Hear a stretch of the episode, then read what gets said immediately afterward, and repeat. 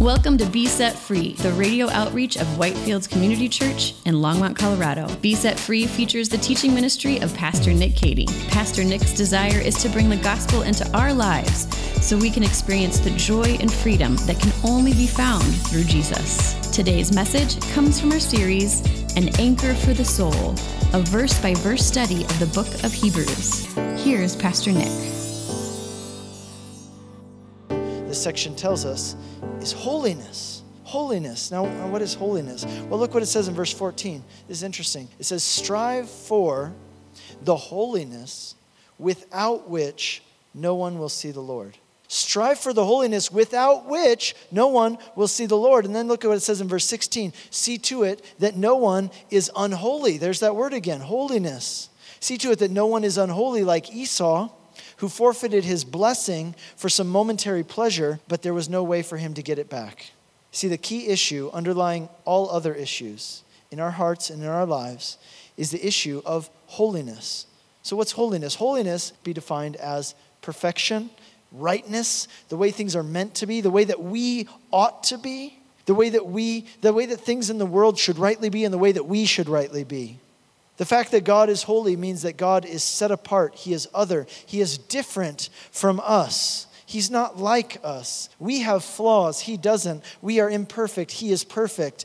Well, think about what this is saying. Strive for the holiness without which no one will see God. No one will see God without this holiness. Without holiness, we cannot, we will not see God. In other words, what God desires from us, what God requires of us, is nothing short of perfection.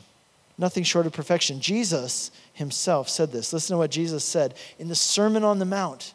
You know, I, have met some people who say, Well, I'm not into the Bible. I just really like the Sermon on the Mount. Okay, you like the Sermon on the Mount. Let's look at what Jesus said in the Sermon on the Mount. Therefore, you must be perfect as your heavenly Father is perfect. That's the standard. That's what God requires of us. Now, you might argue with that and say, wait a second. I mean, nobody's perfect. Surely God can't expect us to be perfect. Nobody's perfect.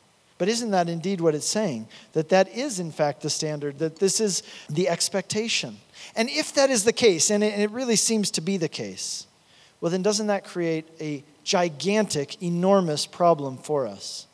Because as we all agree, none of us are perfect. The Bible, again, uh, agrees with that. It says, All of us have sinned and fallen short of the glory of God. It says that there is none who is righteous, no, not one. Somebody out there might argue with it, and they might say this Look, well, that might be what the Bible says, but I don't really care because I don't need the Bible to tell me how to live. I can figure that out on my own. I can figure out for myself how I should live and what I should do and what I shouldn't do and what it means to be a decent person. I can figure that out on my own. I can make my own standards or I can go by society's standards. I don't need the Bible to tell me what to do. And, and a lot of people would say, you know what? Here, here's the way I face life. I think that all that matters is just trying your hardest to be a decent person and to treat others with kindness and respect. And if you do that, well, then you, you know you'll be fine. See, that's how most people in society, our society, approach life. Most people look themselves in the mirror, and this is how they, they cope with life. They say, I'm not perfect, but I'm a pretty decent person. I'm, i may not be perfect, but I've tried my best, and I'm certainly better than a whole lot of other people out there. And so, therefore, you know, I've tried hard to be a good person, and I think for the most part, I've done a pretty good job. I think that 99% of people in the world would say that. There's like that one guy out there who's like, yeah, actually, I'm just a terrible person. But 99% of people are like, no, you know what? I'm a pretty decent person. I maybe have made some mistakes, but I generally try hard to be a person, a good person, and I've done a pretty good job. And if God were to call me into account one day, that's what I would say to him. I'm, I'm not perfect. I've made a couple mistakes, but I try to be a decent person and I try to treat other people well, and I think I've done fairly well at it. But let's think about that. Let's analyze that. Let's see if we're, if we're actually accurate in saying that, or if anybody is actually accurate in saying that. Take, for example, the golden rule, right? It's kind of universally accepted as the premise of decency. So the golden rule is treat other people the way that you would like to be treated. the fact is that if you are honest, if I am honest about my life, none of us have ever lived up to that for even one day in our lives to be completely honest. Like, we would all agree that that is a good thing to do, to treat other people the way that you would like to be treated. But if we're honest, we have to admit that we have not put the same effort into understanding other people that we expect that they will put into understanding us. If we're honest, we have to admit that we have not put the same effort into meeting the needs of other people that we expect that people would put into meeting our needs. In other words, even if you say, hey, I think that all that matters is just trying to be a good person and doing your best and being a decent, decent guy or girl, the, the fact is that none of us even live up to that. In other words, none of us even live up to our own standards. If we were to set the standards, we still don't live up to them. All of us, even by our own standards, are moral failures. Now, where am I going with this? I'm not, I'm not going on this just to be a downer. I, I, I want to show you something. But here's the deal God's standard is even higher. What God requires of us is nothing short of perfection. That's what we just read in the Bible. And apart from that, it says none of us will ever see God. And that's a huge problem because, as we all agree, none of us are perfect. In Isaiah 59, we're told that because we aren't perfect and, and, because we failed, we have fallen short, and therefore we are separated from God. We are cut off. And that's a big problem. And that brings us to our second point, which is the enduring problem that God is unapproachable, the unapproachable God. Verses 18 through 21, we read about how God is unapproachable. Verse 18 and to 24 is actually one section that goes together. And, and what he does in this section is he makes a contrast between two mountains. The one, on the one hand, he talks about Mount Sinai, although he doesn't name it, but that's what he's talking about. And in the second one, he talks about Mount Zion. In verse 18, he says, You have not come to Mount Sinai. And then in verse 22, he says, Instead, you have come to Mount Zion. So, what are these two mountains? What do they signify? And what is the writer trying to say? Mount Zion was the mountain on which in the Old Testament we read that God gave the Israelites, his people, the law, the Ten Commandments, and the law at Mount Sinai after he had brought them out of slavery in Egypt. So, Mount Zion, on the other hand, is a name for Jerusalem. See, Jerusalem is a city which is built on top of a mountain, and one of the names of Jerusalem is Zion. Mount Zion Jerusalem was where the temple was located, and Zion was designed to be an earthly representation, an earthly picture of what heaven would be like the place where God and people would dwell together. But if Mount Zion speaks of being with God and being in the presence of God, Mount Sinai speaks about separation from God. And really, the issue this is bringing up is a very important one. It's this it's bringing up this question How can we, who are separated from God, how can we ever come to know God and be with God for now and for eternity? Because that's the issue that we run into here. Without holiness, no one can see God. we we are cut off from God. Uh, unless we're perfect, we cannot come in, we cannot be saved, we cannot know God. And one of the greatest illustrations of this is the one he touches on here that we're cut off and separated from God. It's illustrated by this event that took place on Mount Sinai. And we read about this in Exodus chapter 19. So if you like to cross reference, you can flip over there or just write it down. Exodus chapter 19. Here's what's happening in that section God has brought the people of Israel out of 400 years of slavery in Egypt. He has has set them free and he's brought them through the Red Sea into the wilderness, and now he's going to lead them to the promised land. And so one day they're camped at the base of this mountain, this big mountain, and God speaks to Moses and he tells Moses to tell the people to get ready because he says, In three days' time, I'm going to appear to them and I'm going to speak to them and I'm going to tell them my will for their lives. I'm going to speak to the people and tell them my will for their lives. So imagine, you know, try to put yourself in their shoes. How would you feel about that if you knew that in three days' time, God was going to show up and he was going to tell you his will for your life? Well, you'd probably be pretty excited about that. I know I would be. And you'd say, man, if God appeared to me directly and God told me what He wanted me to do, there would just be no doubt in my mind. I would absolutely do it. And in fact, if God showed up to me, I would, I would have no doubt in believing in God and I would absolutely do whatever He told me to do. And that's exactly how these people felt. They were excited. They couldn't wait. It's like, man, this is awesome. God's going to appear to us. He's going to speak to us. This is going to be great. And then God speaks to Moses again, like a, a, little bit later, and he says, Okay, here's, here's how I want you to tell the people to get ready for me to come and speak to them. Here's what I want you to do tell everybody, wash their clothes, make themselves presentable. Moses is like, All right, got it. Passes on the message. Everybody's like, Cool, we'll make ourselves presentable, put on our good clothes, got it, check. And then he says, Okay, but then God tells him, There's one more thing. There's one more thing I want you to do. I want you to create a perimeter like draw a line in the sand, maybe put some rocks, create a perimeter around the mountain, in the front of the mountain, and tell the people if they cross that line, then they will be put to death. And he says, if anybody crosses that line, they will be put to death. And you're like, wait, what? This isn't as fun as I thought it was, right? Like, I, I thought this was going to be cool. But now you're talking about like people dying and stuff, and I'm not really excited about that. Put to death? Are you serious? Did I hear you right? Why? It was to communicate something very simple and very important to them. That there are lines, there are boundaries which we cannot cross.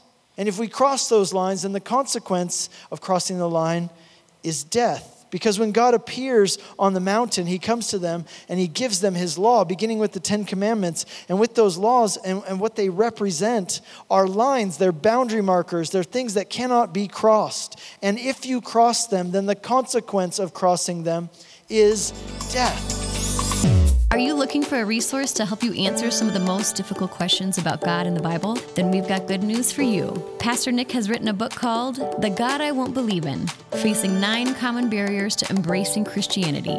In this book, Pastor Nick deals directly with some of the biggest questions people struggle with, such as how a loving God can allow innocent people to suffer, whether God condoned genocide in the Old Testament, or whether the Bible encourages the suppression of women and minorities. Does the Bible really say that some kinds of love are wrong? And is there any actual proof that God exists or that the Bible is trustworthy? Pastor Nick addresses these topics and more in this book, which is a great resource for anyone who wrestles with doubts or has concerns about these topics. And it is a great resource for those who want to help others who have questions about these topics. So to purchase this book, search for The God I Won't Believe in Facing Nine Common Barriers to Christianity, wherever books are sold, or visit nickcady.org. To celebrate the release of this book, we are offering a free copy of the book as our gift to any of our listeners who make a donation of any amount to support Be Set Free Radio at besetfreeradio.com.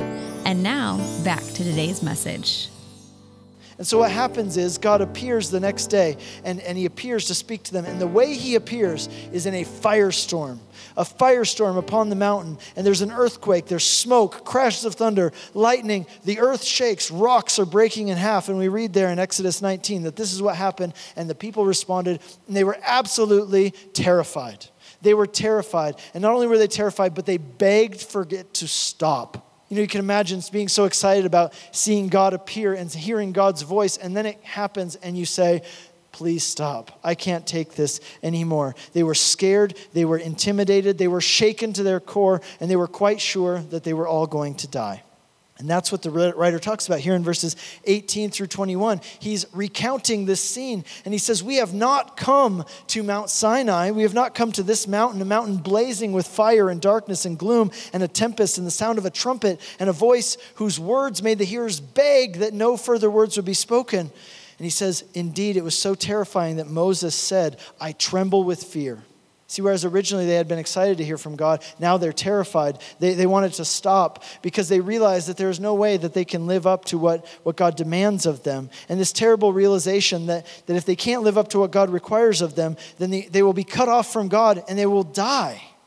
And as they hear God's laws spoken audibly, they come to this terrible realization that they have already actually crossed the line. They've already done it, they've already crossed the line. And let me ask you this have you ever lied? Have you ever skipped church to get some work done? You don't have to answer that.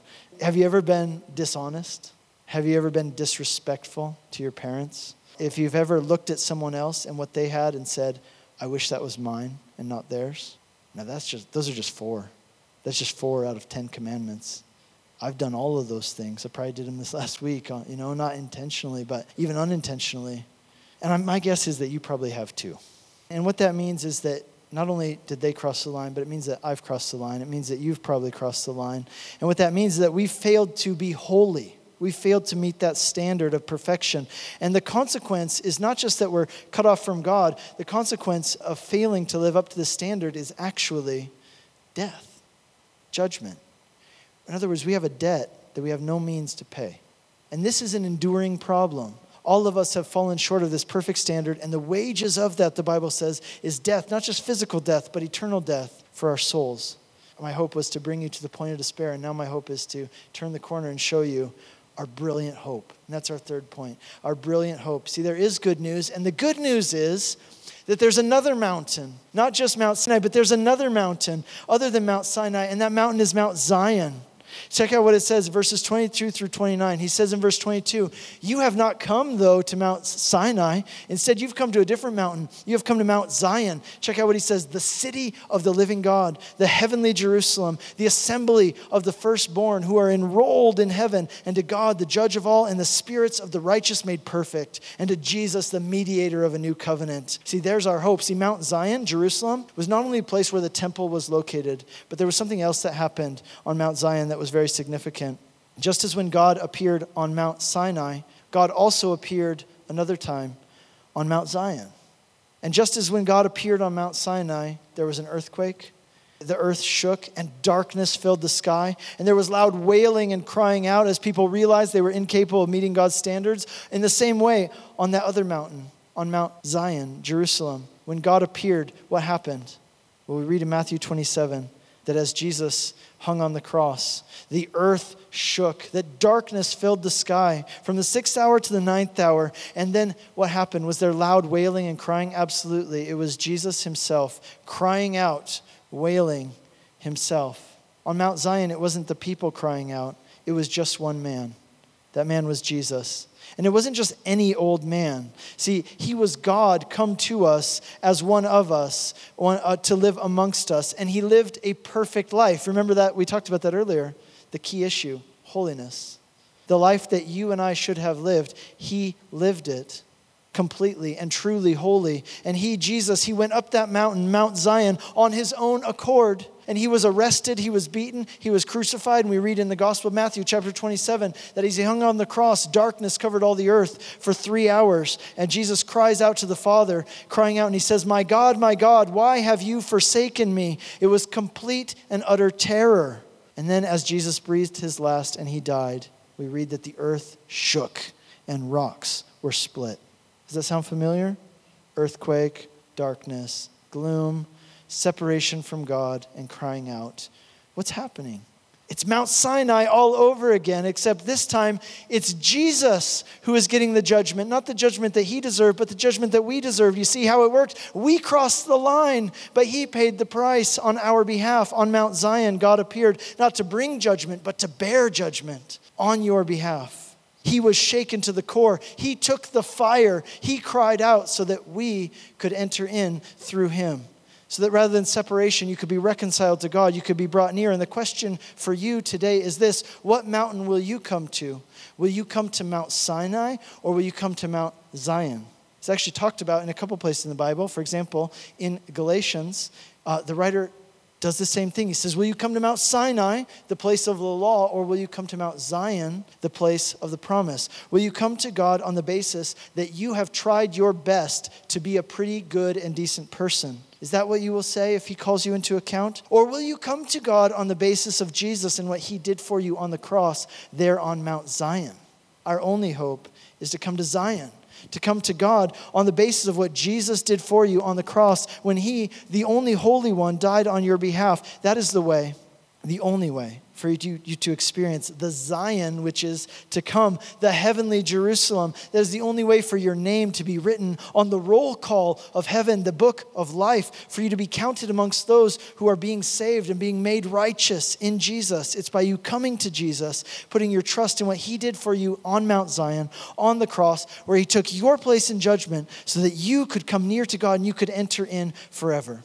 Now, just as we conclude. Remember, this letter was written to people whose lives had been shaken to the core by difficulties and hardships to the point where they were thinking about giving up on their faith and giving up on Christianity and Jesus. And the writer is writing to tell them look, there are two options, and only two options. You either come to Mount Sinai or you come to Mount Zion. Either you stand before God based on your own ability, your own efforts to try and meet his standards, or you come to God on the basis of what Jesus did for you on the cross. Those are the two options. If you go away from Jesus, you'll be going back to Mount Sinai. You will be facing the death penalty for crossing the line. But if instead, if you put your faith in Jesus, who already took that penalty on your behalf, then not only is that amazing in itself, but check this out verses 27 and 28 and verse 29. He says this All of the things that come into your life, that shake your life, the fiery trials, the hardships that you face, not only will God save your soul, but God will use those things, the fiery trials, the hardships, God will use those things not to judge you, not to destroy you, because Jesus was already judged for you but God will use those fiery trials, He will use those things that shake your life. He will actually use them to accomplish good things and to make you into something great. He will use the fire to burn away the things that don't belong, the things that are holding you back and bogging you down. He will use, he will shake, and it says that he will remove the things which don't belong. In other words, God will take all things and use them for your ultimate good, for his ultimate glory, and, and for your greater joy because of Jesus, because of what he did for us, because he was shaken to the core, because he took the fire, we can receive a kingdom which cannot be shaken eternal life, salvation, forgiveness, grace, a new identity, a new future, a purpose, and a calling of our lives. And those are things which nothing and no one can ever take away from us. They are unshakable. Unshakable promises which give us an unshakable hope, and that unshakable hope can give you an unshakable joy. Jesus said, I am the way, the truth, and the life. I am the way, I am the truth, I am the life. No one can come to the Father except through me. Jesus is the way. He is the one by whom we can have access to God because Jesus, the Holy One, on the cross, our sins were imputed to him so that his righteousness and his holiness could be imputed to us. That's the great exchange. He got the short end of it. We get the lion's share of it. In Him, we become righteous and holy before God so that we can actually have the holiness without which no one can ever see God. We, we can live out that life that new life as a person who has been made right with God. See, when you've received that kind of grace, it sets you free to show grace to others. It sets you free to let go of your bitterness and resentment towards others and forgive them as God has forgiven you. You can live at peace with other people. You can show them grace because God has shown grace to you because now you have peace with God. And it will change, absolutely, it will change the way that you relate to your spouse, the way that you relate to your boss, your coworkers everyone in your life. It makes you a completely new person and gives you a new life. Furthermore, if you make Jesus and what he did for you, if you make that the source of your greatest hope, the source of your greatest joy, then there is nothing in life or in death that can ever take that away from you. In fact, anything in life and death can only bring you closer to it if he is the source of your greatest hope and greatest joy. The hardships and difficulties of this life will only serve to bring you closer to it. They will only remove from your life those things which didn't need to be there anyway. And what that means for you is greater hope and greater joy. And there are two ways that this text tells us to respond to this overwhelmingly good news. Number one, he says we are make, to make sure that we do not miss out on receiving the grace of God. And number two, it says we are to offer acceptable worship with reverence and awe. Verse 15 says, See to it that no one fails to obtain the grace of God. Verse 25 says, See to it that you do not refuse him who is speaking to you. So, in other words, that means for you and I today, if God is speaking to us and he's inviting us today to receive his grace and to receive his forgiveness and his salvation, the way that you do that is by putting your faith and your trust in Jesus Christ and in what he did for you on the cross. And so, I want to encourage you with the words of this text May none of us fail to obtain the grace of God. May none of us close our ears to his voice speaking to us today, but may we respond. And secondly, as we receive his grace, may we respond by giving him acceptable worship with reverence and awe. And that's what we're going to do now as we close. Let's pray. Heavenly Father, we thank you for your great grace to us. We thank you for your love for us. Lord, we thank you that on Mount Zion, Lord, you took the price for what we deserve because of what happened on Mount Sinai. Lord, thank you that although we were the ones who crossed the line, you were the ones, you were the one who took the, the judgment for us so that we might have life in you. And Lord, I thank you for that, that this great exchange, that you took our sins from us and you gave us your righteousness and your holiness. Lord, we thank you for that. And, and we receive that today. And we say, Thank you, Lord. May we live, may we walk in that new holiness. Lord, may you deal with the root issue of our hearts. Lord, so that we're not just plucking off the top of the weeds, but Lord, so that we might truly be cleansed and renewed and new people in you. And we pray that in Jesus' name. Amen. You've been listening to Be Set Free, the radio outreach of Whitefields Community Church in Longmont, Colorado. We have three in-person services on Sunday mornings at 8, 9.30, and 11 a.m. And our 9.30 and 11 services are live streamed on our website for those who would like to worship with us online. We are located just east of County Line Road and Highway 119 at 2950 Colorful Avenue in Longmont. For more information or to hear other messages from Pastor Nick, Visit us online at whitefieldschurch.com. Be Set Free is a listener supported program. If you have been blessed by this message and would like to support this ministry, you can send a donation via check to 2950 Colorful Avenue, Longmont, Colorado 80504 or donate online at besetfreeradio.com.